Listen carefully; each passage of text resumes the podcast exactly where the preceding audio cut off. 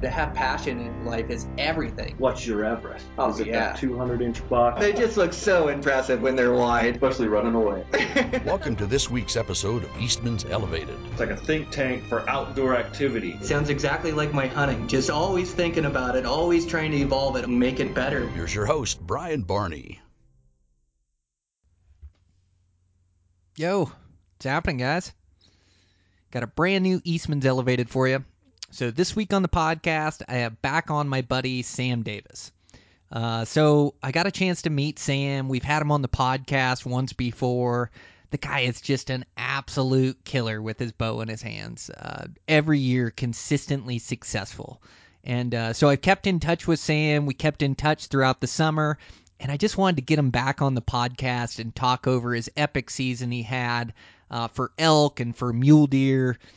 And then he just does such a great job at diving into the details of these stalks and, and, and of his wind. And it just made for a fascinating conversation. I really enjoyed it. I really like Sam. He's a heck of a bow hunter, and I know you guys will enjoy it too make sure to check out his IG page. And then he also puts out some really good videos on his YouTube, Predators Never Quit.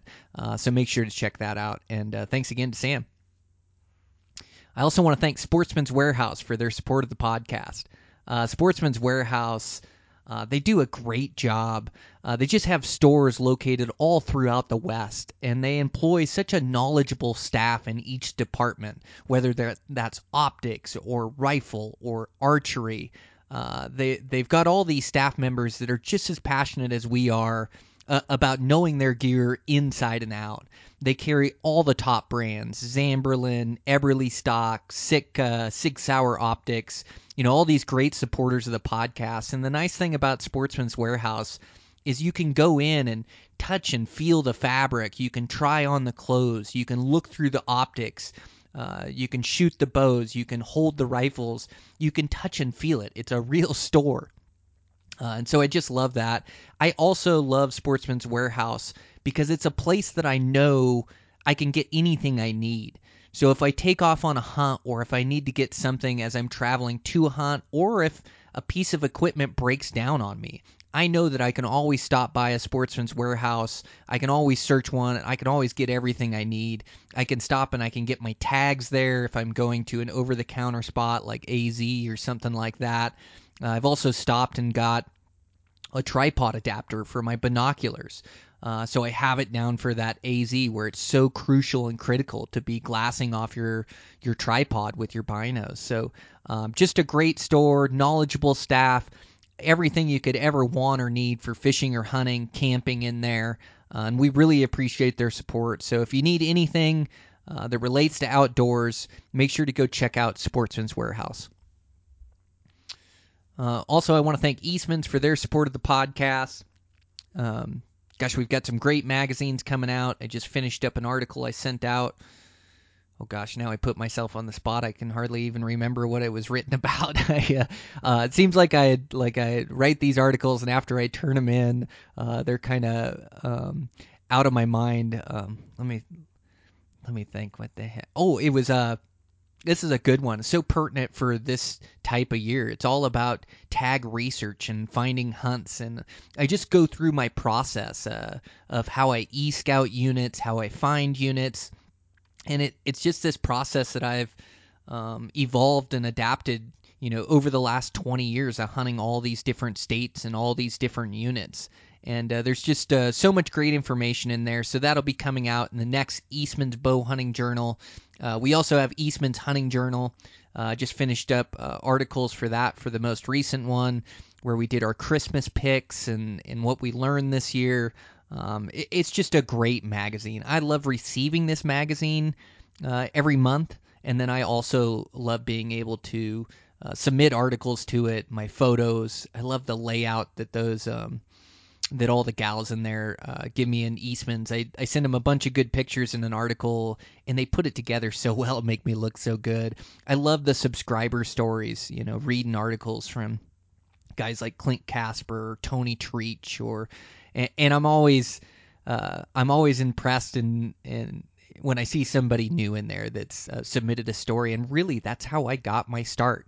Um, was from Eastman's Hunting Journal, submitting subscriber stories and uh, submitting enough of them and getting noticed and being able to um, uh, make a do pro staff articles, and um, it's where it all started for me. So uh, I definitely have a deep love for the the magazine, and I'm just glad uh, that they that they put out such top end magazines for Western hunting. So much great information in there. So make sure to check those out. Check out our videos. Uh, uh, you can check out Eastman's Hunting TV on YouTube or on the Outdoor Channel and um, everything else we have going on. Keeping busy. It's been a good thing. So, um, with that, man, I've just been um, getting in my training. Got that new V3 set up. That thing is just shooting. So I think I'll take that on that New Mexico hunt with me. Uh, taking my family. Uh, we're gonna go celebrate Christmas for a week or so, and um, then after that, shortly after that, the new year, be getting getting in my first hunt of 2021, and and um, man, I'm really looking forward to it. Go chase some mule deer around with my bow. So uh, hope you guys got a hunt coming up, or maybe you guys are into tag season, which I equally enjoy. Uh, looking at, at, at what states I'm going to try to draw, what units, what species, kind of planning out my season, and, and then also putting in for some some long shots, some dream hunts, some sheep hunts, goat hunts, moose hunts, things of that nature, and also like really good elk units, really good deer units. Uh, you just um, you don't know until you apply, and getting my name in a hat has always worked out well for me. It seems like eventually I'll draw one of those good tags. So yeah, really enjoying the application season and um, taking my training to another level here. Uh, just finding the motivation to to work hard uh, to make my goals a real- reality for 2021. So uh, I love the entire process, and um, it's been fun. That's what I've been working away at. So, uh, well, let's get into this podcast. This is a great one. My bow hunting brother, Sam Davis. Um, Eastman's Elevated. I'm your host, Brian Barney. Here we go.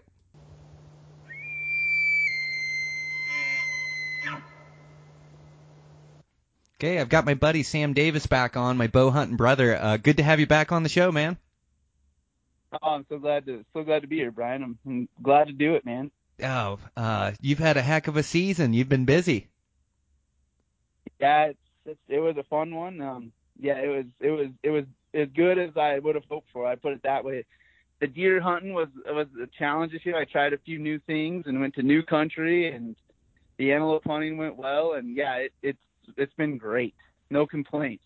Oh, right on. Yeah, I know we visited before the season. Like, um, you kind of specialize in um, kind of the foothills or, or sage country for for bucks, and this year you tried something new, like uh, hit the high country this year, right? I did. Um, you gave me the bug and talking to or listening to all of your podcasts, and then all the other guys. I've always I've lived in Wyoming, so I know that I'm actually spoiled that we do have some of the best high country deer, and I've never ever went for it. And I mean, I'm as far away from in the, in the state that you can be from the high country deer. I'm literally in the northeast corner, and everybody goes to the southwest to chase the high country bucks. But yeah, this year I went down there. Um, I spoke with you. I ran some ideas by you, and I went into some country that we'd actually talked about. And uh, man, I hit it hard, and I got into the 29th of August, and I pounded it the 29th, the 30th, and the 31st. And I'll tell you what, I, I found a lot of bucks, but on the 31st of August, I found a bull elk that was bigger than any bull that I've ever shot. And I'm not gonna lie, I I had service up there, and I called my wife, and I was like, man, I just found the biggest bull that I've ever had a chance at, that I legit will have a chance at, and the biggest buck that I'd seen. Not that I'm a numbers guy, but I went down there with intentions of killing like a wanting to see that like next level if I was going to put a number, I, I hate to put numbers on it because I really truly just like chasing big mature deer. But I was kind of looking for that upper echelon 170, 180 plus kind of deer is what I. And I'm not a score guy, but I just I had that in my head. And so after three, four days of covering ridges, the biggest buck I'd seen was probably like a 160 deer. I'd seen 38 bucks, and the biggest deer I'd seen was like a 160. But I found a hammer of a bull elk on the 31st, and so he was just sitting in the back of my mind. And I'm not gonna lie, I hunted deer for one morning, and all I kept turning up was the same groups of bucks that I'd seen since the 29th of August. and I pulled out of the high country camp and I actually started chasing elk for the first four days of September is what I ended up doing. So it was a it was a quick change in game plan, but that's what I ended up doing. And uh, so yeah, it was. It, I guess that's just bow hunting. When you got two general tag pocket, two general tags in your pocket, you kind of just kind of go where it takes you, I guess. Oh, you have to be opportunistic, and just being in the mountains or being in the hills, you tend to turn up animals. Sometimes, uh, it it always seems like when you're hunting deer, you turn up good elk, and vice versa. And I remember Tony Treach had a good deer tag this year, and and uh, my buddy Dan had an elk tag, and kind of some of the same units, but not all the same units and uh, Tony turned up just a huge bull down there looking for bucks, and vice versa. Me and Dan had an elk tag, or Dan had an elk tag. I was helping, and uh, we kept turning up big bucks, you know. So we we were trading information with Tony, but it's funny how that works sometimes. Oh, and and I, I felt bad because like all summer it was just I'm gonna go chase deer, I'm gonna go chase deer, deer, deer. Like I was just focused on deer, and I think I don't know. I mean, I've I've replayed this in my mind so many times. I spent so much time. I went the 29th, the 30th. I was glassing. I was covering country, running ridge lines, getting in basins, getting into secondary living, kind of like you always talked about. Like you're not finding up high, maybe getting that. So I was dropping down to secondary. I was dropping, you know, 1,500 to 2,000 feet, dropping into like secondary basins, literally sitting right in the timber. I was in the timber, sometimes glassing back up, and there was about five five basins that I could run, and I hit them pretty hard, and I found some good deer. Um, the one deer that I found that was really good that I, I, I watched, I saw him on the 30th, and then I found him again on the 31st, and then I found him morning of September 1st. I saw him three different times. He had great forks all the way around. He was probably as wide as his ears. Really good, really good forks. So like probably 10, 11s. But the thing that just kept fooling me is I, I listened to that podcast you did with Dan Pickar, and you guys he talked about talking to that biologist and the body size of those deer, and that just kept rolling through my head. Like I felt like he was a younger deer. I just didn't feel like he was super mature. Well, the second time I saw him, a buck stood up next to him that was a straight two by two, and that deer had 75 to 100 pounds of body weight on him, and I was like that solidified it with me. I was like, I knew that that buck wasn't as big as I thought it was because when this big two by two stood up next to him, it made that five by five look like a just a little three year old buck. I mean, the body size was unbelievably different, and so that's when I kind of decided, well, he's not that. When he was all by himself, he looked like that 175 kind of, just that upper echelon, kind of what I went down there for. And the reason I guess that I say that I was looking for a next level buck is because up in my home country in the sagebrush, badlands kind of stuff that I enjoy hunting, I can find that 160 class deer, 170 class deer. And so I thought if I'm down here hunting this hard and putting these miles on, I wanna, I wanna, I wanna, I wanna do my justice and try and kill a good one. And I just didn't find the buck that I wanted to in those four days, and maybe I should have gave it more time. I don't, I don't, I kind of feel like I was a quitter, but that bull elk that I saw on the 31st, he got in my mind, and so I bailed out of there with my camp on my back, and I was literally past, past two that were coming in deer hunt. They were looking at me like I was an idiot because it's opening day, and here I am with my camp loaded up my back. And uh, I ended up bailing off. I got to my pickup. I had to go around a mountain range, drive a long, long, long ways, uh, mileage wise. And the next morning, I was set up, and I went up in there, and I I chased that bull for the next two and a half days, and Man, Brian, it was one of those things like I, I'd run it past you. It was one of those things where I got up on him, and I'm usually a very aggressive kind of guy. I don't like to call a whole bunch. I'll call to locate.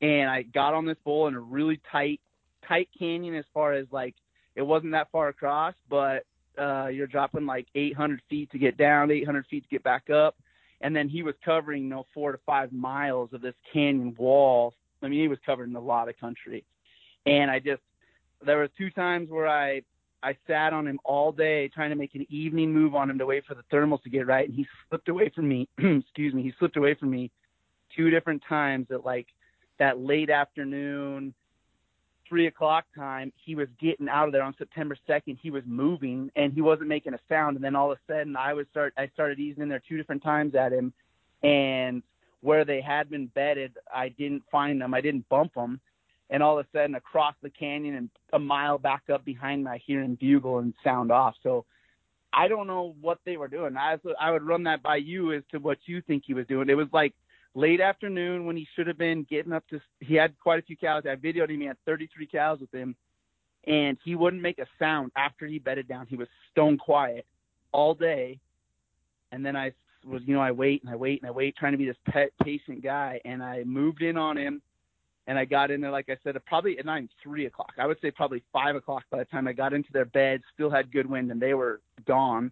I worked this rim all the way around, and that sucker slipped out of me two different days. He went two different ways, and he was a mile ahead of me, and I, I darkness beat me both times, and he never made a sound until it was almost dark, and I was like, I got I got beat by him. I did a big general tag bull, and he beat me, but I guess it was just that early season, and he just wasn't hot. He was just more kind of sounding off once he he got going, once he got up and was feeding, and kind of he was just kind of tending to his herd, and those were the last sounds I heard in the evening. So he kicked my butt. It, it all kicked my butt over there, but I I had the best time ever. I think that was one of the best weeks I've ever had in the mountains. Right, that opening week. So. Oh, how cool! Yep. Yeah, well, you're such a good deer hunter and elk hunter too. You're just a great bow hunter. But I I knew you'd turn bucks over there, have no problem. But I think it's good to like challenge yourself like that, like uh to be able to hunt these different habitats and places that you're unfamiliar with and go in and figure it out. And yeah, you see a bull that's bigger than any bull you've ever killed and you've got a tag for it. That's kind of the struggle with us bow hunters. Elk are so thrilling to hunt.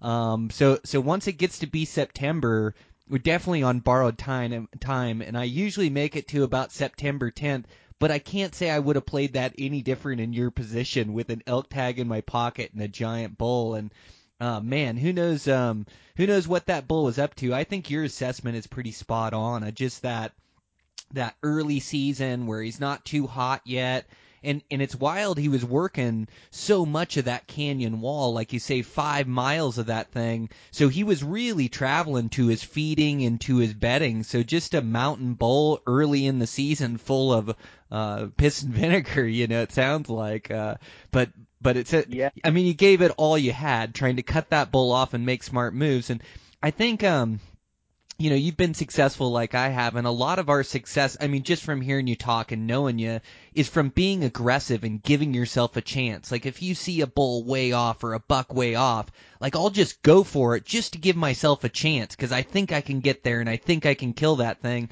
and and sometimes it's my downfall because I you know I'll go three miles and it's not a good scenario and I get in there and I bust that bull or bust that buck out of there. So as I get older, I try to play these scenarios more patient and still have that all in go for it attitude, but waiting for the right situation. And it sounds like that's exactly what you were doing on that bull. That that you didn't play him as aggressive as you normally do or as you normally hunt. That you wanted to uh, play him play him patiently and really wait for your right opportunity to move in and kill that bull. And it sounds like he just never offered that to you. It's exactly right, and yeah, it's, it's exactly because I was I was being ultra aggressive in some ways. Like I think I was pushing it to the limit as far as how close I was hanging to him. You know, 300 yards, and then I would almost make a move on him in the middle of the day because I I'd see a cow get up across this canyon wall from me. I'd see a cow get up and move, and you know that country where I mean, it's straight up, it's straight down. You know exactly what I'm talking, and it's mule deer country, legit. I mean, really. And but there it was a heavy timbered north facing slope where they were hanging, and it was a big north facing slope. So I, I would I would just about there was if you look at my onX and I got my tra- my tracks on it. It's funny because you could see where I would like make a move and I'd kind of like hesitate and I'd back up, but then when I finally put the pedal to the metal and I I did go, he just he just outsmarted me two different times and went and like you, you just like you said, yeah, he was covering a bunch of country because water was a little scarce and that's what I was seeing them water, but they were watering at two different places and they were like four four and a half miles apart. And so the three days that I was on and he was watering on both ends of that. He was running that whole ridge line with no pressure. I mean, I was the only guy in there and I never bumped him. One time I never even bumped him.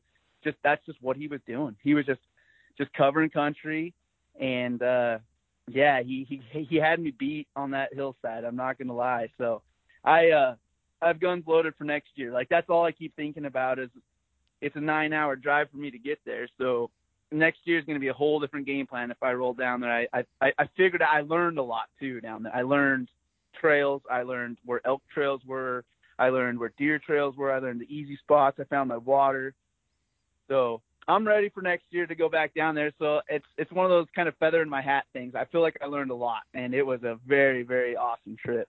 Oh, good for you. Yeah, it sounds like you had a good takeaway from there. And yet, you know, country can be full of those bucks or good buck spots, but that doesn't always mean that there's an older buck in that location. He has to grow up and be seven, eight, nine years old. So uh, just like you stated, like uh, 30 some bucks he spotted in there hunting. Like that's good buck hunting. You just didn't turn up that that one great big one, and maybe he wasn't even in that country this year. You know, maybe uh, you know he was he was farther down the range, or you know who knows. It takes uh, you know it's it's like the pyramid of population that you got to have so many two year old bucks so therefore you have less three year old bucks, less four year old, less five year old, and it's a pyramid scale. And so once you get to that five years old and older, you got to look over a lot of bucks to find one of those things. And there's there's no doubt you were in the right country and covering country correctly. It just wasn't in there this year. Didn't turn them up in those handful of days you were in there, but good on you. Like challenging yourself, going to a new area nine hours away and going and figuring out a new spot, man. Kudos. And you, you did end up arrowing a really nice buck too. Yeah, so yeah, like as I guess I could just tell you kind of as the season progressed. So that kind of rounded that trip out. I'd been over there for like six days total, seven days total. I came home, had to come home for a day, regrouped, and then on the morning of the fifth, I drove I don't know, a couple hours, two and a half hours another direction, and I kind of got towards some Badlands country that I like to hunt, and it's a spot that I'm familiar with, and uh I went in there and it happened to be it was like September 5th and it was when it was like it was September 6th. I don't know, that into that first week. Anyways, it was when it was like 102 or 103 degree day. And I even had some buddies text me and they're like, "Man, we're not hunting today." They actually went to work that day and I was like, "I got to go for it." I just I I had a hunt and I bailed in there and I got to a glassing point that I love to get to to look for mule deer and I happened to spot an elk from that spot and um, on general tag bulls in Wyoming, I'm not the, the pickiest guy. If he's got six points, he's probably I'm going to chase him. And uh, I look at this bull and I can only see one antler, and he's probably 700, 800 yards away. And I see just one antler, and it's real open country. And I'm trying to get spot and scope on him, and he gets into the timber before I into some breaks before I can get to him, and he doesn't come out. He walks into a thicket, and doesn't come out. I sit there for 30 minutes and he never comes out. I was like, wow, he bedded, and it was on a it was on a south facing slope, but it was in the thicket on a south facing slope. So he bedded on the sunny side of a hill in a cedar bush that was about I don't know 20 feet by 30 feet, just a clump of trees. And so I had the wind and I just did a big circle, and I started easing towards him, and I literally set up a decoy and I started cow calling, and immediately he bugled at from about 350 yards and he bugled. I cow called. I waited a second. I cow called again, and he bugled again. And I was like, "Holy cow! Like this bull is he's wanting to play." And he was no bugling at all going into it, but I had nothing to lose out there. I thought I would just try it. Sure enough, he pokes his head out of that thicket at 350 yards and just starts slow walking to me. 10:30 in the morning, it's 100 degrees, and he walked all the way to me. and I was like, if this bull comes to me. I could see now he gets like 68 yards, 69 yards, and I drop my rangefinder. He, see, so he has a club on his right side that like hangs down by his eye. And I was like, I've never killed a, a freak bull. Well, then he turns his head, and on his left side's a small six point. And I'm like, a six point, and he's coming. I was like, if he gets under 30 yards, I'm gonna try and take a shot. And Brian, that bull just keeps walking and walking and walking. And at about 11 yards, he's staring right at the decoy. He bugles one time. When he bugles, that like club thing on his right hand side covers his eyeball, and I just come to full draw when the wide open at 11 yards and sent it. And uh, that the the rest is history. He ran about 80 yards. I could see his legs started doing the wobbly leg, and boom, he just he was he was it was over. It happened that fast. On the first morning I got home, back to my home country I had a bull down by like 11 o'clock in the morning. So just goes to show like how fast things can change. And yeah, it was it was unbelievable. I, and it was awesome. Man, how cool! We um Yeah, that's so thrilling, dude. 11 yards and put a perfect shot. And like you say, the first morning back to your home Badlands country. I love how you refer to it as the Badlands because that really describes it well with all the coulees and canyons. Uh, good on you. And then 100 degree heat, you were by yourself, man. You had to bust it to get that bull out of there, I bet. Oh, yeah. And so, and I was like seven miles in, so it wasn't like a gimme. So the first thing I did, he died on a south facing slope, sun shining on him. So I was able to grab a hold of him.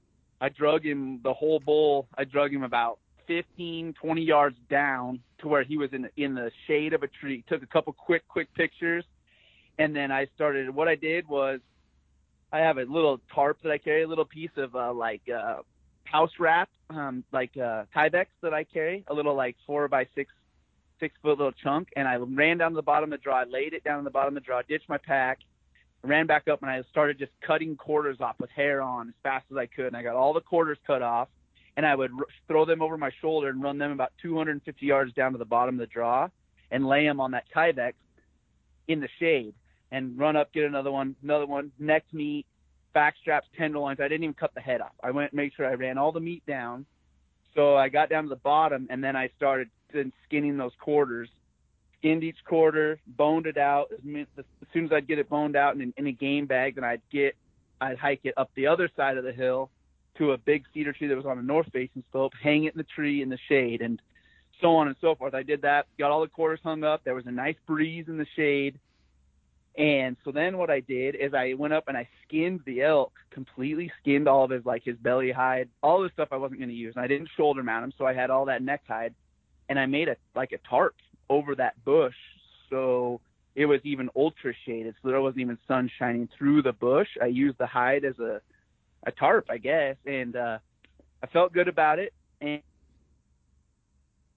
a solid breeze, and then I cheated. I went and hiked out that night and let him sit overnight. And then the next morning I went in with horse my horses and because it was about uh, almost seven miles. So I went in with the horses and I loaded him up the next morning and brought him out. And I had coolers with ice in them at my horse trailer when I got there. So it was uh it worked really slick. I mean, people always talk about the heat and getting nervous about that. And when I used to hunt up in Montana, up in the Missouri Breaks country, it's hot too. I mean, you know that. You know it's 100 degrees, 85 degrees, and I talked to the meat processor. This was back when I was in college. So I was 17, 18 years old, 19, and the guy always told us, he said, man, if you could take a pallet with you or anything to get that meat just up off the ground, say you can't hang it because the trees don't work, but if you can get it in the shade and up off the ground and get that airflow moving all around it, you're good and get the bones out of it.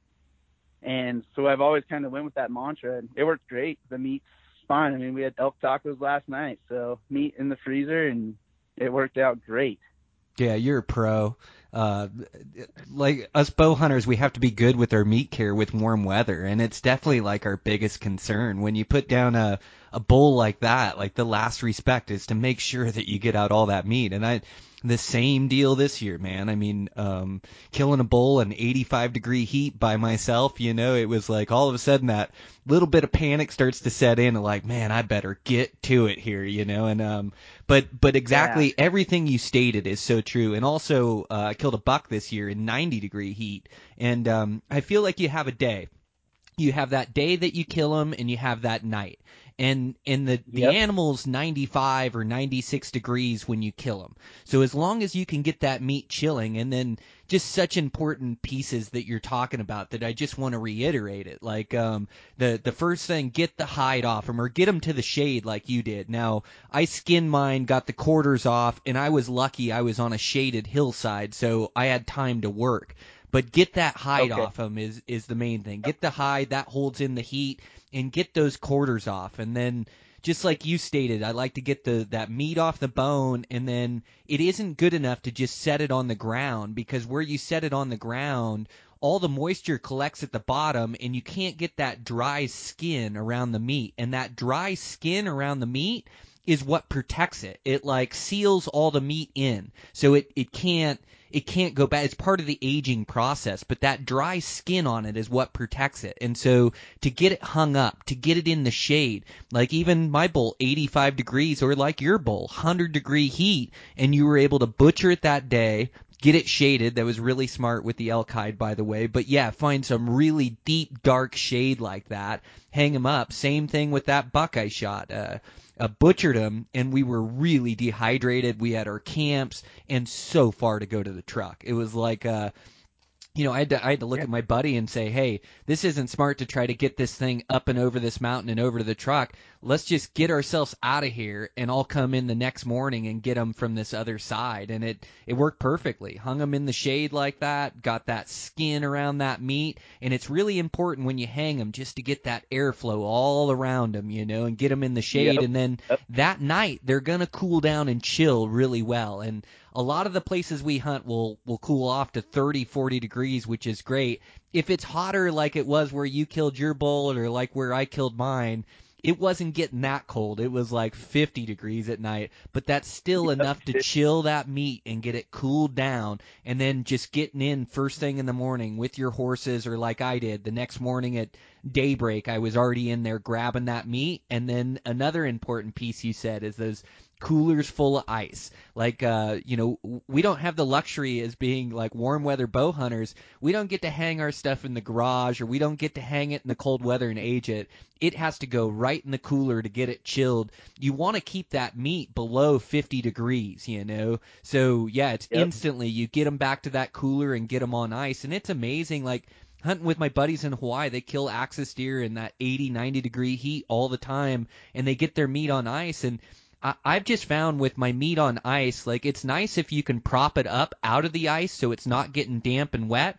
And then I actually like Yep. to take my meat out of the cooler at night and hang it and get that skin around it. Um, even if the meat does get wet, you still have five days to get it butchered before anything bad happens. And like you said, I've never lost any meat, never lost any animal.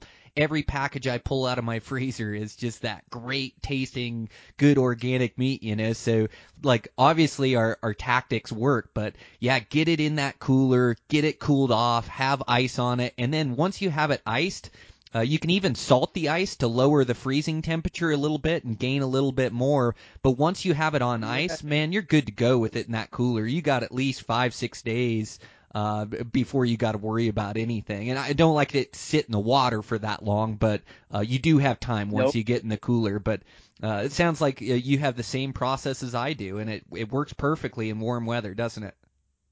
Oh, it works slick. I like you say that keeping it off the water. You know what I went to is I I carry I keep some in the bottom of my cooler. I I took some like four by four blocks of wood, and I put them in the bottom of my cooler, and then I put the ice, lay the ice in between those. It's kind of I leave those ice in bags, and then I lay the ice in between those four by four blocks of wood, and then I I save all the dog my dog food bags when my dogs go through a dog uh, bag of dog food, and they're a plastic waterproof plastic.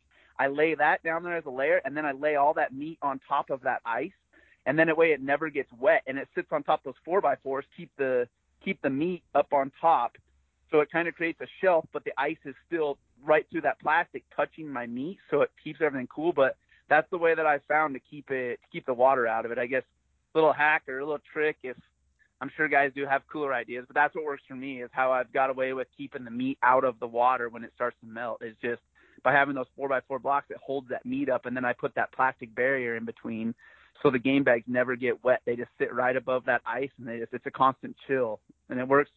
It works really good for me. That's how I that's how I've done it. Oh, that's so pro, Sam. Yeah, I really like that. I, I do use the four by fours. I have that exact same system, but I haven't found the the dog food bags is a good one to keep them dry and up and out of that ice. I like that. I'm gonna have to steal that one. But uh, yeah, it's um you know and and and you hear it all the time from hunters and um you know from from rifle hunters is they don't like to hunt until it gets cold and they you know and and good on those guys. They're definitely concerned about meat care and getting all the meat the same as we are but they just don't hunt enough of that warm weather to know what they can get away with and what they can do. And us guys that have so many of these warm weather bow hunts uh, you you get your system pretty well dialed, and just like you said, I've I've never lost any meat, and it always tastes good coming out of the freezer, and it it just works for me. But you you do have to be uh you, you do have to work fast, and you got to get that thing in the shade, and you got to get some air around it, and and it is a bit bit stressful when it is that warm, you know, because you just don't want anything to go wrong. It is. And you know, it's funny to bring that back. You say like that little bit of stress hits you, right? Like so then you're like hustling and you're trying to be smart because you're wielding a razor sharp knife and you're always thinking about that because you're always rolling solo too, and I'm solo a lot, cutting up elk especially, and you got that leg propped up over your shoulder and you got blood covering you. And the thing this year is with that heat, Ryan, I was really I was staying good and hydrated, like I, I think I was. So I rolled into this spot. Sometimes there's water, sometimes there's not. So I take six liters of water with me, even for a day hunt, just because the mileage and I go through a lot of water. I'm like one of those guys that I wish I was a camel like you, but I can't do it, man. I need water, and I rolled in there with six liters of water. I shot that bull, and I bet I the whole time I'd, I'd when I'd get down with a quarter, I'd grab a, my straw and take a drink out of my CamelBak. and uh, I probably went through about four liters in that whole process from hiking in in the morning, hunting, shooting him, yada yada, doing all that. But I'm not gonna lie, my abdominal muscles started cramping up on me when I was right when I got to like caping off his head, cleaning the the hide off of his head and getting ready, putting that, just kind of cleaning up everything and getting everything tidied up to get out of there. My abdominal muscles, and I'm gonna sound like a weenie. I've never had cramps. I, I'm a guy that cramps up pretty bad, but I'd never had the abdominal cramps that were so tight that I couldn't relax them and I still had to hike out of there. So here I am. I start hiking out of there, and you know, I had everything set up for mule deer hunting too. So I have a tripod. I got my spotting scope because I don't hunt elk with a spotting scope just because of the weight. But in this scenario, I was hunting bull, so I had my six five, I don't know, five pound spotting scope, however much they weigh, and tripods and cow elk decoys, and I was set up, loaded for bear, and I'm hiking out of there, and I hit the bottom, and I got about two miles left my pickup, and I literally had to lay down face first on the ground with my arms out and just try and let my core relax because my abdominal muscles were cramping up so bad they was doubling me over. When I would bend over, then my quads would cramp. And it's the most severe I think I've ever pushed my body in the hydration. And I don't think that I was necessarily dehydrated as far as I just don't know if my body was had the right minerals in it. And Man, so I'm gonna tell you what. I get home, I start researching it, and I went and bought me some of that liquid IV stuff, and I used that the whole rest of the hunting season, and I never even had a leg cramp after that. But I know you ran long marathons and stuff, and I'm not the ultra runner like you are, but I pushed my body a lot, and that day with that hundred and whatever degree heat, it hit me the hardest I've ever been hit on a hunt. I mean, it was even when I got to my pickup I was laying against my tire of my truck. I couldn't even get in my truck. I had it run in with air conditioner on, and I still couldn't even sit in the seat because the angle of sitting in my seat was cramping my stomach. God, I sound like such a wuss, but it was it was one of those days that I was just like, oh man, is it worth it? Like, no, it was just one of those ones where I was just so pissed off. I just couldn't just get in the truck and drive away and be happy. I was I was a hurting unit for about the first ten miles, and then my body started cooling down with that air conditioner, and oh man, it was, but it was all like looking back and I can laugh about it now, but at that moment I was just like, God, this sucks so bad. oh, dude. Um, the worst. That gets scary too, doesn't it? When your body's acting up like that and not acting Yeah. right and you're Yeah. by yourself, like there's this bit of concern that waves over you. And like you say, you're such an active go-getter that you're always used to, to counting on your body because it can get you anywhere and do anything. But boy, once you start to, to, to ride that ragged edge or you start to ride that line like that. And same thing on my deer hunt getting out. I hadn't been that dehydrated since back in wrestling, you know, where my mouth was just so dry, like all you can think about is water, you know, and um yeah, definitely getting back to that like I knew I was pushing it that day. And uh one time in Lanai coming out with a ram and hunting all day long and I had a hundred ounces, which is three liters worth of water and it was not enough. Yeah. I ran out of water packing that ram out of there, and I was dehydrated by the time I make it to the truck. But that gets scary when we when we push it that far, and that's not the goal. But uh, in hundred degree heat, like uh, it just kind of happens. It you know it wasn't like something that you've never done or something that you've never tackled or more miles or anything.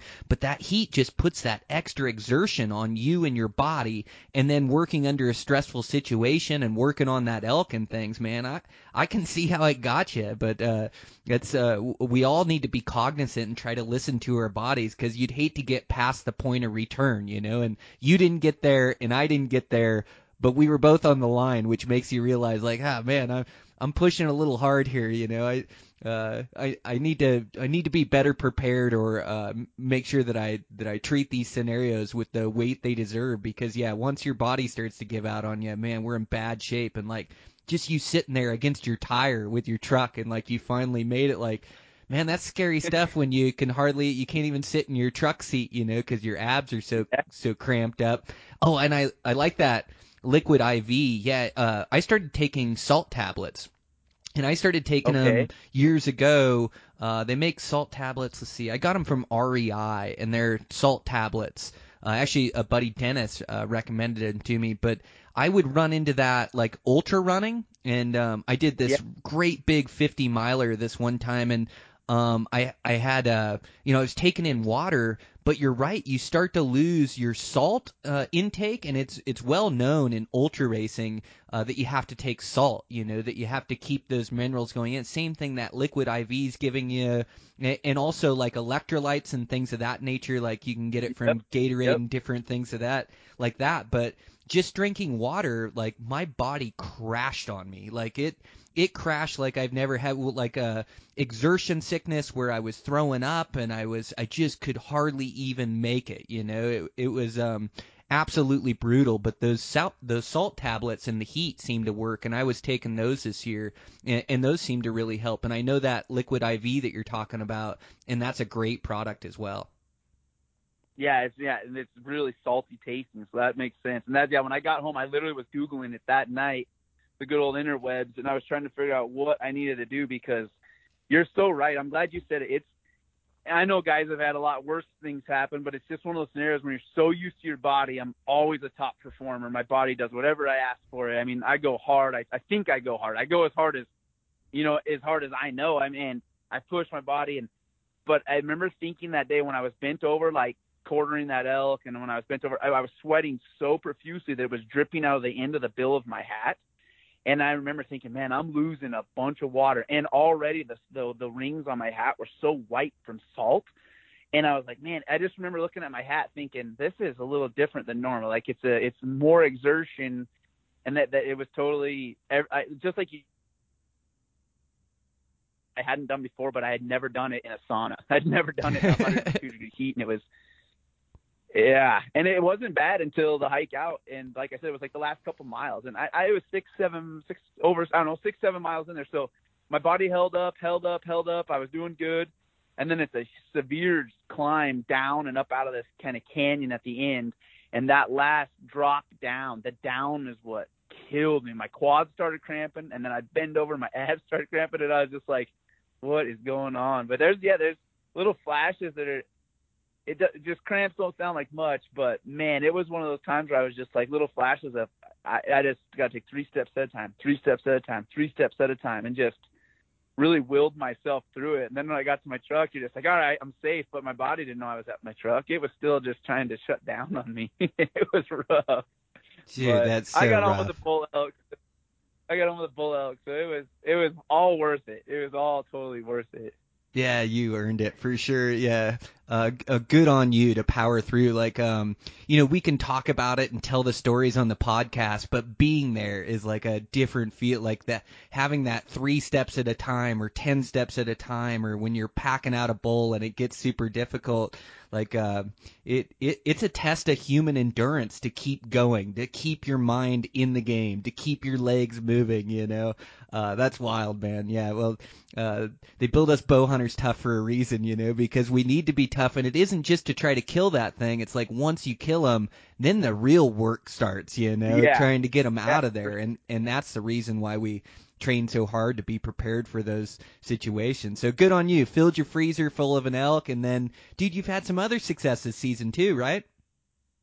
Yeah, and so I guess I didn't start off. Antelope season was a it was a it was in August. Um, I didn't. I guess I should have started off there. Um, so antelope started off August fifteenth. We actually went out for my wife first. My wife, we did like a family trip, and we just did a little voyage on opening morning. I'm not even gonna lie. My wife did her first stalk. She slips over the hill, and her first stalk, first buck, everything that she we put a put a move on, and she hammers him at like 35 yards. He runs 60 yards and piles up. That's how our archery season started off. So it was right out of the get go. We had our little girl with us. She stayed with me, three years old, two and a half years old at the time. She stays with dad, and Peyton wouldn't put the stalk on. She gets this buck. So, yeah, that's how the hunt, hunting season started, and that was a blast. I mean, just I, I uh, and having a kid now, it's it's changed the ball game. I mean, like there's a lot more to think about. Not that being married wasn't, but you had a baby on top of it and a wife at home taking care of the kids. Like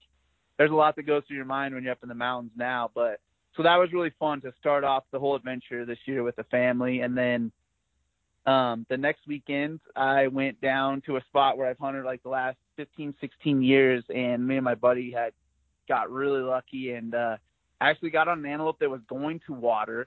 I headed him off, and there's this really rolling sagebrush hills, and I was able to. There's, you know, out in eastern Wyoming and Montana, there's oil and gas roads everywhere, and I literally got in the borrow ditch of just a gas road, not like a methane or not like a like a county road, but a, a just a gas road that goes to a well. And I got in that ditch and I crawled down that ditch for about 250 yards, and I got ahead of a buck that was going to water, and it was one of those ones where the buck had no idea. And for an antelope to not know you're there, like that's like oh, a dream of mine because it seems like every time you poke your head up to see where they are, to get a range, to do anything, they can be 300 yards out and those antelope will bust you. Well, this was one of those ones where he was just feeding, and it was such a drought year this year that anywhere there was green grass, we were seeing him. Well, this buck was in a little because there had been a little bit of rain. And so there was a little bit of green grass in this bottom, and this buck was just so intent on feeding. I was able to pop up. I got a range on him like 60, and then he just kept coming and coming. And I was able to shoot him at, I don't know, high 40s, low 50s. Anyways, right in there, and he had no idea I was there. So I had the complete surprise on him, and uh, yeah, it was it was one of those ones when he let the arrow go. It was he was hard quartering can't to me a little bit, and I I so you know the arrow on the way it exited, I probably single lung livered him and I was able to slip up and get a second arrow in him, but it went went as smooth as it could. I mean, I was I was happy with the first shot. I just if I can get a second arrow in something, I dang sure do. And I was able to slip up and put another arrow in him. But yeah, that's how the hunting season started off. It would start off with a bang antelope hunting. Man, that uh, that element of surprise is so important, and it's so difficult on the antelope. Just like you stated, you just think about looking, and those things catch you, you know, and and especially close range, you can even be like an elk or a deer, it seems like if you're holding still at close range, you know, they usually don't pick you up or don't see you. Antelope will pick you up. They'll pick you up laying flat on the ground. You know, they just see you. But that that element of surprise, that is that is such a key component to consistently killing animals. And if you can just get it's like reading the terrain and the landscape and taking what they'll give you but it's also tucking yourself into positions when they're approaching or when they're coming and trying to be in a good spot. And and you know antelope country is wide open but if there's a sagebrush or a, a, a piece of brush or a ditch or a dip just like that that close road that you were on like um anything like that but it that's just like playing the bow hunting game and, and keeping that element of surprise. That is so key. If you can do nothing else but always keep the element of surprise you'd kill a lot of animals. Oh yeah. It, it takes it takes so much stress off of you because you don't have to focus on you have no need not that you ever need to rush a shot but i don't care who you are. If you know an animal's sitting there and has you pegged there's that in the back of your head that's telling you pull that trigger, pull that trigger because they're going to run. So if you can eliminate that, your shot is going to be so much better too. When they still have their head down grazing or they're looking the other way or whatever it is, and you can just pull, pull, pull, pull, pull, and settle that pin, it it usually breaks a lot better than when you just smash the trigger. Oh, absolutely. Yeah, good on you. Well, you started the season right. A couple antelope in the freezer. You you only get about 25 packs of meat, but they sure are good. Yes, and ours is all breakfast sausage. That's that's our sausage for the years. That's what we do with the antelope. Breakfast sausage, and I guess we did part of one uh, Italian sausage this year. But yeah, so that's that's like our specialty meats, and then elk hunting, and then we then I set off after deer, and I was out in like the high sage Badlands country again, and man, this year it was just. uh Wyoming, and I think I don't know about you guys, but we were hit with a pretty hard drought this year. I think kind of all of the West was, and so as far as like antler growth, there was some there there was a lot of deer. Like like numbers were great, but the antler growth was just it was it was it was okay. I can't say it was horrible, and I can't say it was great. It was just kind of one of those years where I was literally just setting out. I'd already done my big mule deer trip. Now I was just settling in on I want to kill a really good buck as good as I can, big, mature, old buck. Like let's just go find the oldest, wisest guy out there and see if I can match wits with him, kind of thing. And um, I looked over a lot of bucks this year. I actually put more miles on deer hunting than I did elk hunting, and it was fun. I had some stalks that went good, and I got to tell you about one stalk. I went in I found a buck, uh, really high and tight, kind of like a buck I shot last year, really good forks. And I snuck up, got the wind right, sneak around him. And it was one of those ones, Barney, uh, Brian, where you're like, you're like playing the wind where it's coming over the top of the hill, but it's more like, say the buck's right in front of you, but the wind's kind of doing a left to right. But it was still worth it. Where if I stayed just you know you know uh, 45 degrees off of him, I could slide up, and the wind was gonna go, or my scent cone was gonna go out in front of him, and it wouldn't touch him. But it still was one of those ones where it was like, am I am I playing the wind right, or am I trying to kind of half-ass it? I guess you know. And but I I anyways I sneak up on the edge and I work my way over, work my way over, and I get to 27 yards from this buck, and I should say 30 yards from the bush that he's bedded under, and uh I'm sitting there and I sit there and sit there and it's one of those things where it's just like, all right, now I'm in position. Let let the games begin. And I sat there, got on him at 9:30 in the morning, and people are probably wondering because everybody um, preaches the morning beds and they shift. Well, this buck was in a spot where he didn't need to get up until it wasn't going to be. It was going to be one o'clock probably before I don't know, anywhere between 11:30 and 1 before he got up to move. It was one of those beds where it was going to be a warm day, and I felt really good about his first bed. You know what I mean? Where they kind of they'll have one of those morning beds. It's just it's deep, it's a deep dark pocket that they aren't going to be getting up at 10. They aren't going to be up at 9:30 and readjusting. Like it's a they're pretty settled in for a couple hours. You know what I mean? Yep, I and did. so I swung in, I got on him on that bed, and I sat there from 9:30, and at about 11:30 he starts and he does another twitch and he does another twitch. And I'm ready and I'm sitting there and I'm on him and about then he stands up. Well, I gotta I can see everything from his, his legs up, but right in front of me at about 10, 12 yards, there's a rock outcropping, you know, that's kind of hiding me from him. I can still see him above it. And it's one of those ones when you need to like put my 30 pin needs to be on that rock in front of me. And, uh, but that's a, it's a mind game and he's standing there and he's slightly quartering to, but he's still pretty much broadside. I got a good shoulder I can see. I'm at full draw, and I eased that 30 pin down there, and I must have set it on top of the rock, and he was at 30 yards, and I shot, and I shot right over his back, and I needed to drop that pin down to where it needed to be, and I would have the arc of the arrow would have went over the rock. Like you know exactly what I'm talking about, and Instead, I zipped it right over his back because I just couldn't put that 30 pin down in the dirt where it needed to be. And so I watched that buck run away. But that was one of those ones where I knew better, especially two and a half hours. There was no buck fever. There was no none of that. Like I, I knew what I needed to do, but I didn't know how that rock was going to sit on his body once he stood. And it, it, it bit me. So that's just one of those things like you practice all year and it, everybody wants a 29, 30 yard shot. I mean, that's a chip shot, and I whiffed it. So I was kind of in the dumps, and you're just like, man. And I hadn't seen a lot of bucks, and this buck was a stud. He was a you know six years, five, six year old, really pot bellied, big old flat head on him.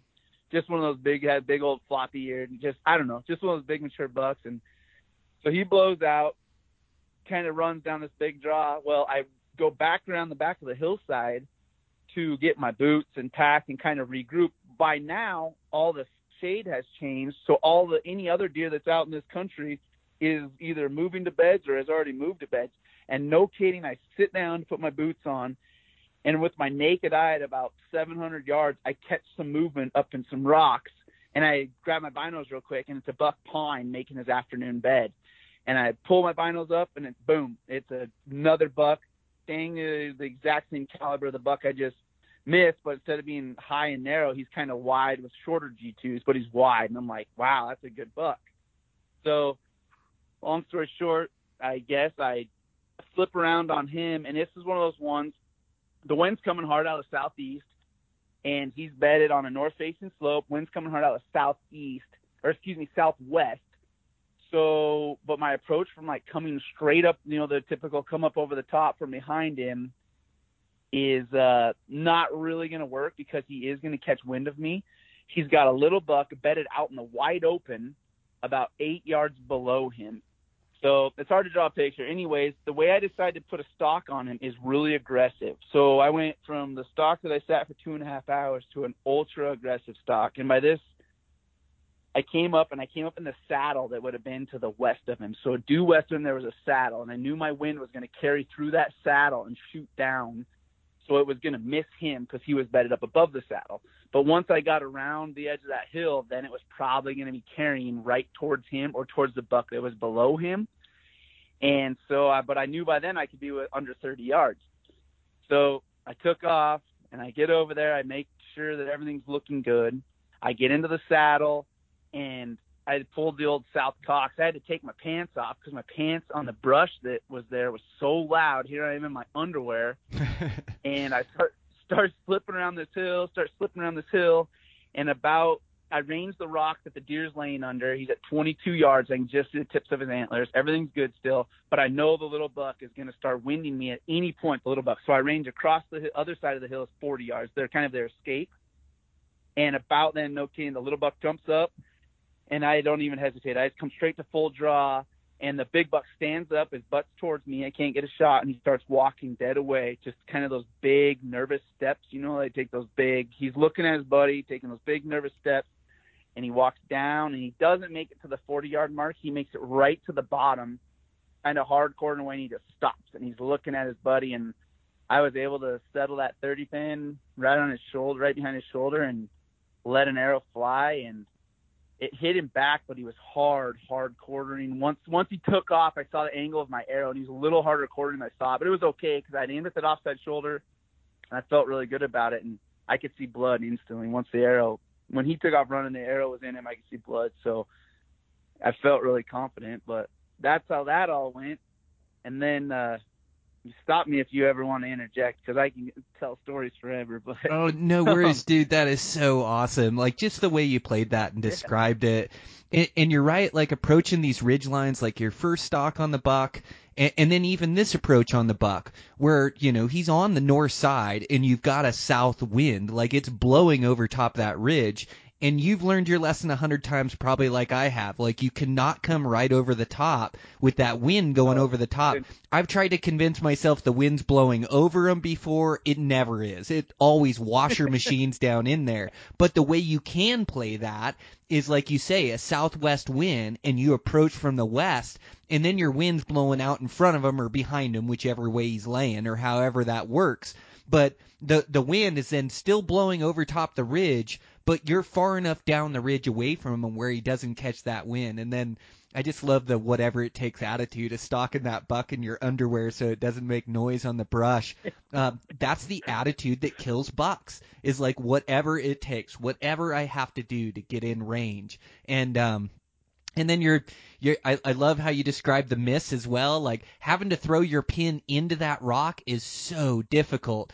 And so you weren't sure what shot you were going to get when the buck stood up. And it sounds like you could have hit that buck if you would have buried that 30 into that rock a little bit more and let that arc of that angle go right over the rock and sink into him.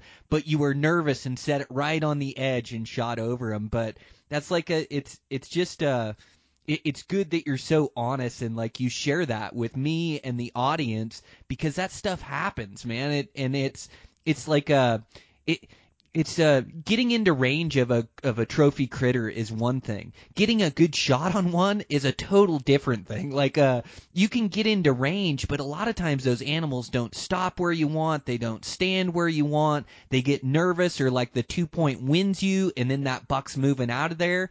But it is you just did a, such a good job of being ready to capitalize on it and feeling where that buck was going to escape and which way he was going to go coming to full draw as soon as the two points spooked and, and then not trying to take that walking shot or that bad angle and waiting for that buck to stop down in that bottom, knowing he's going to stop and give you a shot and then putting a good arrow in him, man. Um, yeah, you just um there's so many nuances to what you do as a bow hunter. Like uh it's just so great to touch on a few of those things that that helped you get that buck. Um did you uh did you capture any of those for your YouTube channel? Yeah, so the antelope hunt I did capture. I got, you know, I I, I don't have like a lot of B roll or whatever. My YouTube channel and my hunts are just they're pretty raw. They're they're straight to the point, just showing what I love to do. I'm not the best editor or anything, but yeah, I got the antelope hunt on there, and then you know, actually came together. I don't have it all edited up yet, but I have watched back some of the film, and it came together really neat. I actually, it, it shows, it shows, I guess, just a lot of the aspects of what I'm talking about, and I don't know if it would help guys or if guys watch it if they think I'm an idiot or whatever, but it's just I've had so many. You talk about things, you know, how they work out, man. I just over the years I've had so many blown opportunities. I've been hunting bow hunts since I was 15, and I've I've blown so many more stalks than I've than I've than I've capitalized on. And I guess it's just cool to to watch these videos back and these YouTube videos back, and to think, man, I actually like I did a I made a right step right there. I did that's exactly what I what I practiced or exactly what I think and so yeah, I, I do. I, I did. I will have a mule deer hunt up on my YouTube channel, and then I just I had my antelope hunt. I didn't get my elk hunt on video. Um, I didn't pack my video camera in that day just because I didn't know how many miles I was going to cover, and I didn't want to pack the extra weight with everything I was. So, what's, but what's yeah, your channel so again, Sam? Uh, Predators Never Quit. That's what I thought. Yeah. Uh, great job capturing that. Yeah, that adds a whole nother degree of difficulty. Uh, I I try to film quite a few of my hunts as well, and I do solo and then uh, buddies as well, and and try to capture video. So I know the the the extra degree of difficulty, but that's so cool. So Predators Never Quit. That's your YouTube channel. Yeah, yep, that's it. And it's just something I like. I think if anything too, I I put that stuff on there, and then who knows if YouTube's still around, my daughter can look at it and she can laugh and think what an idiot her dad was running around in his underwear chasing deer. Like, it's uh, it's gonna be it's just kind of cool. And you know, I get around my family. It's cool to show my family about my hunts because I tell my mom and stuff all my stories, but it's hard to illustrate that with the stories sometimes. So it's kind of cool to pull out the YouTube and and show them to show them exactly what I do and what I love, what I'm so passionate about. Oh, dude, it's such a great way to share it with family because you're right. We come home and we tell these stories, but it's different if they can actually see it and watch it in, in three dimension or on a, a TV or computer screen. So same thing with my family. It gives them a deeper appreciation for my love for it and then also what it takes and, and what it entails. So yeah, dude, it's so cool you do that. Yeah, keep with it, man. You, you put out some great videos. So thanks, Brian. I want to add, if if anything, to if if guys ever are listening or or get any tips out of this or anything, or it's it's funny. I look back at I shot that deer and I took off blood trailing him. I gave him time, gave him an hour, sat back. I had service. I was able to call my wife, let her know, hey, did good, got a deer, got a good arrow and a deer. You know, have it. I I hate making that call like, yeah, I killed one because bow hunting is so there's so many ups and downs and so I, I was like, got a good arrow and a buck. I'm gonna sit here. I'm gonna eat some lunch, and I'm gonna give him some time. So I take off on the blood trail, and it's a killer blood trail. Like I said, when the arrow hit him, I saw the blood. I followed him for about a hundred yards, and he went out of sight and dropped off in the edge of this pretty big canyon.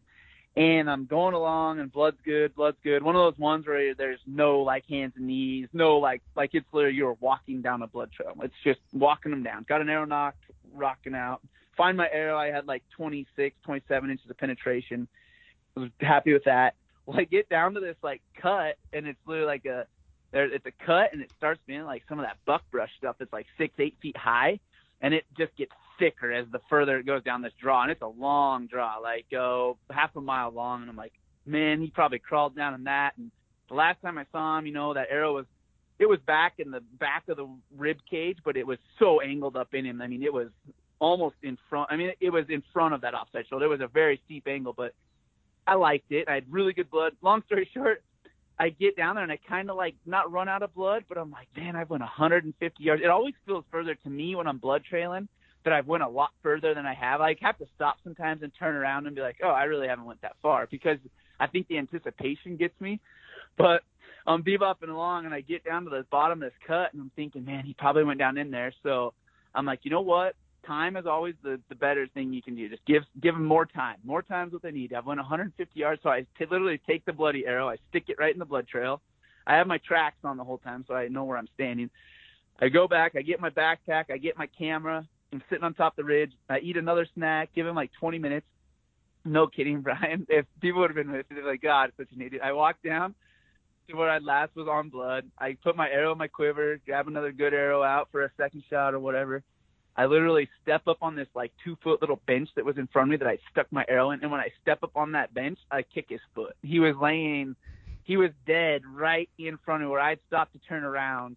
He was laying right there, but it, that buck brush was so thick I couldn't see him until I stepped up one more step, and he was laying there that whole time. So kind of one of those things. It's like you try, you strive so hard to be a good bow hunter, good blood trailer, doing all the stuff right, and then, oh man, I turned around and let him lay there for another 30 minutes while I was up there eating a Ritz cracker, and he was laying there the whole time. So I was like laughing at myself, but that's just kind of a funny ending to the story that not a lot of people know. That was Uh, by myself, one of those things. It's like, well, there he was, and he was laying there the whole time.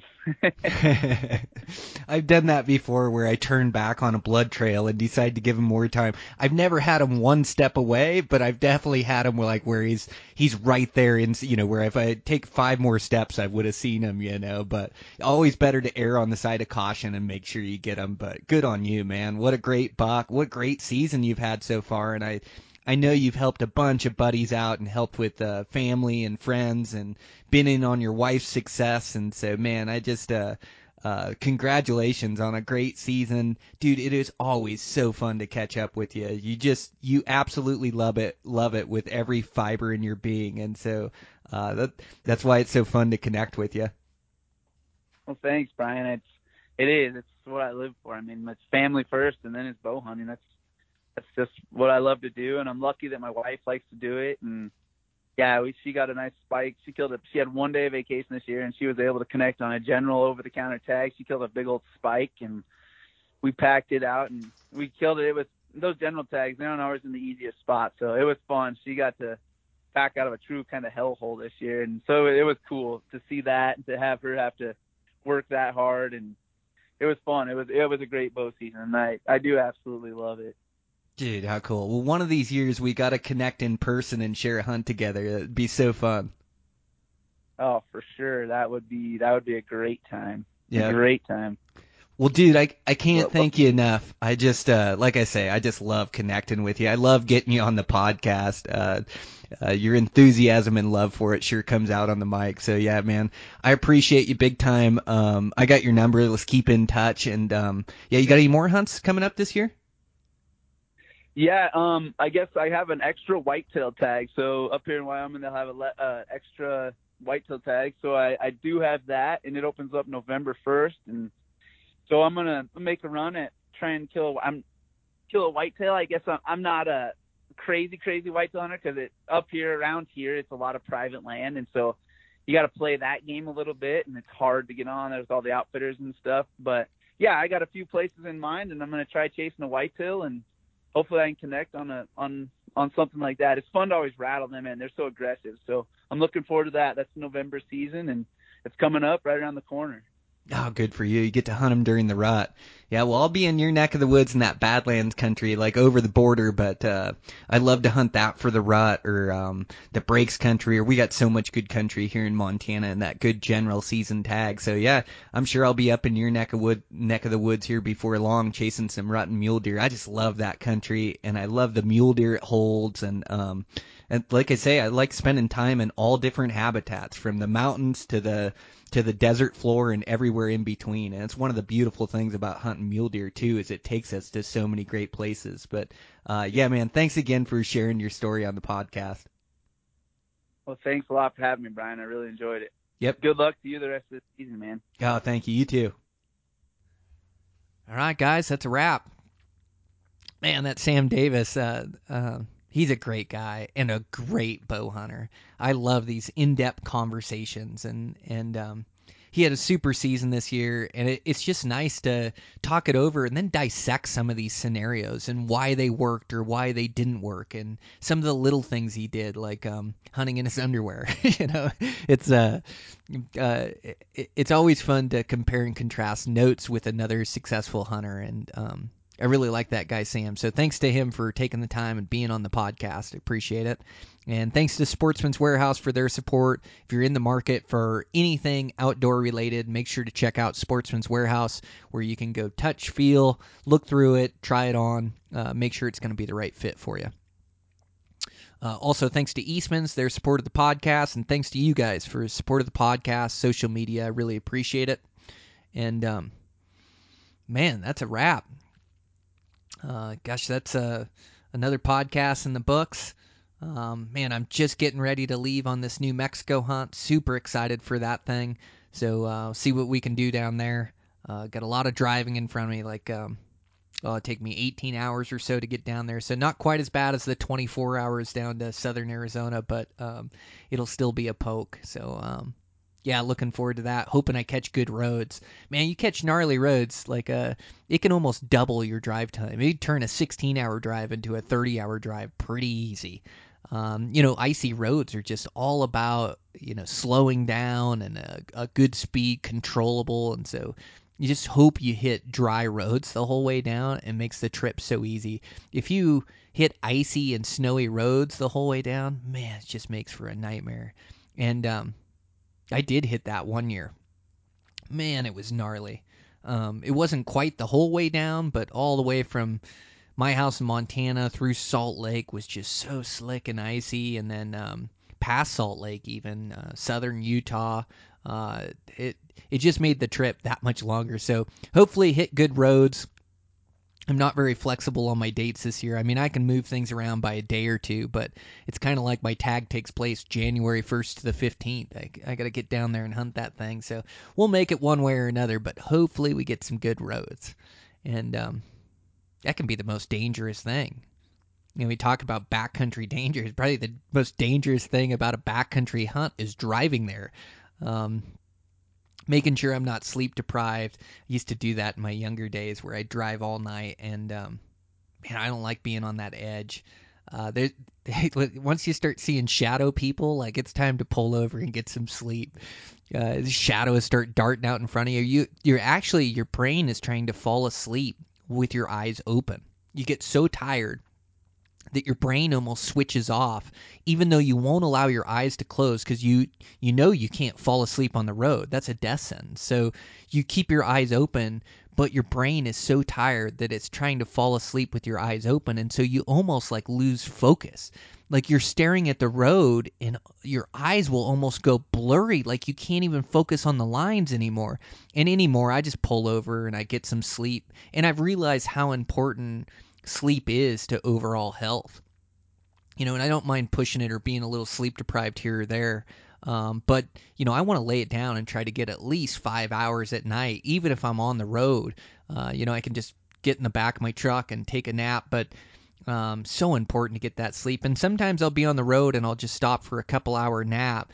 But I try to get a good night's rest every night. It's just it's where your body recovers and sleep deprived just not as effective or efficient and it's not safe traveling that way. So i just try to keep it really safe as i'm as i'm traveling across the country to all these different places. And anymore you know it used to be you know i get more time which i'm fortunate to have where i don't have to push it as hard. If it takes me another day to get there so be it. I just want to get there safe. And um so i you know that that gnarly drive back from um montana this year that you know, took me about 12 hours it should have taken me seven was gnarly. Man, it was so icy and so many big semi trucks jackknifed and, um, you know, rigs coming up out of control on the ice. Man, that's spooky stuff. Um, so try to avoid that at all costs. But uh, sometimes when you've got a wintertime hunt coming up or a late season hunt, you know you're going to be dealing with some gnarly roads. So um, hope for the best, uh, prepare for the worst. But excited to cut these legs loose and walk around with this bow and have a tag and have some days.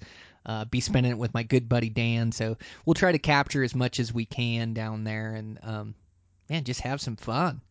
Uh, this is what life's all about. Uh, you know, so much uh, uh, of life, you know, we have to work to create this life that we want. And um, so we spend so much of our time and effort, you know, on on our jobs and on our work. And I like that. Uh, it's fulfilling, but I also have this passion, this love for the outdoors and the mountains and adventure, and that gets fulfilled through these hunts. And uh, just so fortunate that I'm able to go on these things and and cut myself loose and not have to worry about um, other issues. You know, know that my family's taken care of, know that my jobs are taken care of, good people in place. Um, man, it's just absolutely awesome. I'm just so fortunate. So, uh, I'm going to do my part, and my part is enjoying the entire process and every second of um, my passion that I get to enjoy. So, uh, well, thanks, you guys. I appreciate you.